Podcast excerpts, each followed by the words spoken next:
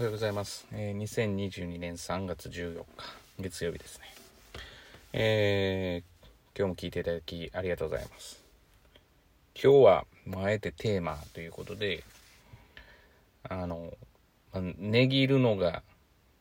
まあ、当たり前もしくは好き嫌いというところで、えっ、と、ちょっと話をできたらなと。まあ、以前に無料の話をしたことがあると思うんですけど、え、っと、私自身はこう、なんか物を買う時の駆け引きってあんまり好きではなくて、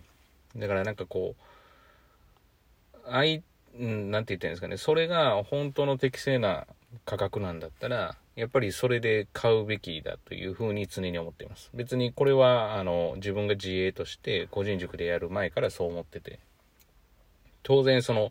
だから別に価格が高いとか、えー、価格が低い。まあ高い、安い。っていうことで、あ周りからどうこう言われる筋合いはないわけですよね。例えばまあ、ある塾が、ま、1ヶ月で15万取ってると。まあ当然そういう塾はあるんですけど、それ良し悪しっていうのは、基本的にその消費者、その選んでる人が、それが妥当だと思って選んでるわけで、妥当じゃないと思ったら、まあ当然その商品を選ばなくなるわけで、だからなんでしょうかね、まあ昔で言うあの、大阪の日本橋ですかね。ちょっと私、その日本橋とかあんま詳しくはないんですけど、の電化製品屋で言ったら、向こうの電化製品はこう、いくらだよとか。まあちょっと前の山田電機とかで言えば、地域で最安ね。だから、向こうでこの値段で言ってたら言ってくださいとか。まあそのものに関してで言うと、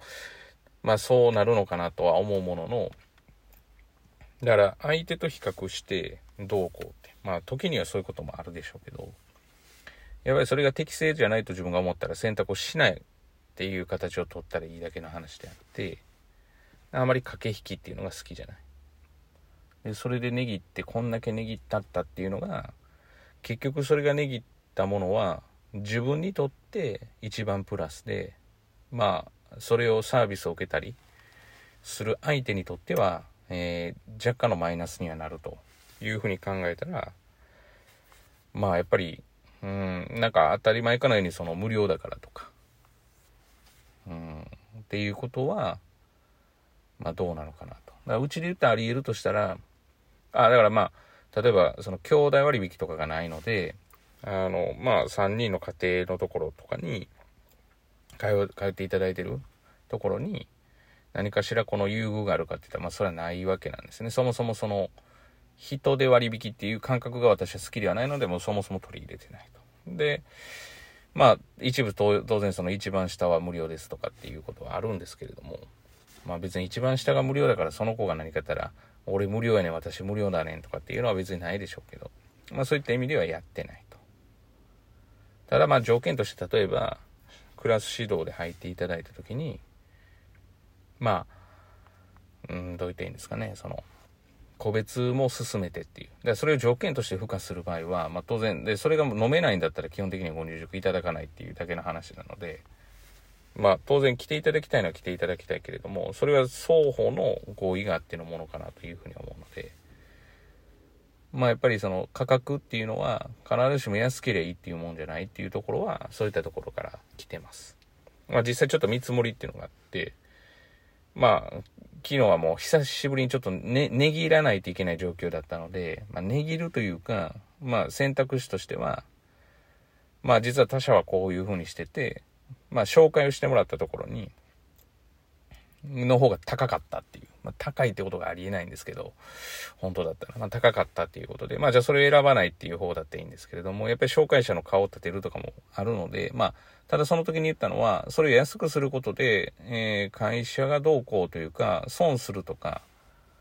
っていうことであれば、やめてくれって言ったら、まあ、下げてはくれたんですけど、まあ、でもなんか、いい、いい思いっていうか、自分はもうなんか、その、値切ってできたから、いい思いしたっていう感触ではなくて、まあ最初からそういう価格をしてくれてたらありがたかったかなと思うものの、まあ予想外にその紹介いただいたところよりももう一つの方がこう頑張ってたっていうのがあったので、なかなかこういう時ってこう難しいなっていうふうに思ってます。まあただ、その、何でもかんでも当たり前かのように相手の言いなりになってたら、実はそれが適正な価格ではないんじゃないかっていうのがあるので、まあだから自分で調べるっていうことは非常に大事で、要はその当たり、まあ何でしょうかね、そのサービス A まあ、サービスっていうのがあって、それが1万円で売られてて、まあ、適正が1万円ぐらいで、それが何も知らずに3万で売られてて、3万で買ってしまったら、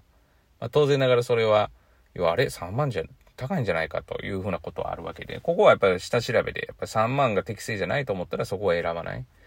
だから比較はある程度大事だと思うんですよね。ただまあサービスだったらその中身での比較ができるんですけど、物で言うとなかなかそこが難しいところですから、だからまあ最初の方に言ったその山田電機は周りよりも安くするとかっていうのは、まあこういうのは、まああってしかりなのかなっていうふうには思ったりしてます。まあこれは無料っていう概念と一緒で。で、相手もやっぱりいい思いというか、押してもらって、買ってる自分もやっぱりそれなりにちゃんと対価をいただいてると。まあ、安かろう悪かろうは、安かろう良かろうっていうのはやっぱりなかなか、まあそうしてるうちにやっぱり日本ってデフレも脱却できないんじゃないかなっていうふうに思ってるので、やっぱ安易に安りはするべきじゃない。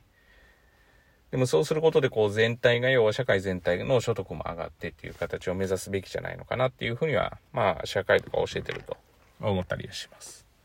まあ、今日はですね、ちょっとテーマを決めてこういろいろ話をしましたが、ま、値引きどうなのっていうことがテーマでした。えー、今日もですね、聞いていただきましてありがとうございます。まあ、ありがとうございましたですね。で、えー、まあ、今日はちょっと天気がですね、朝良くないですけれども、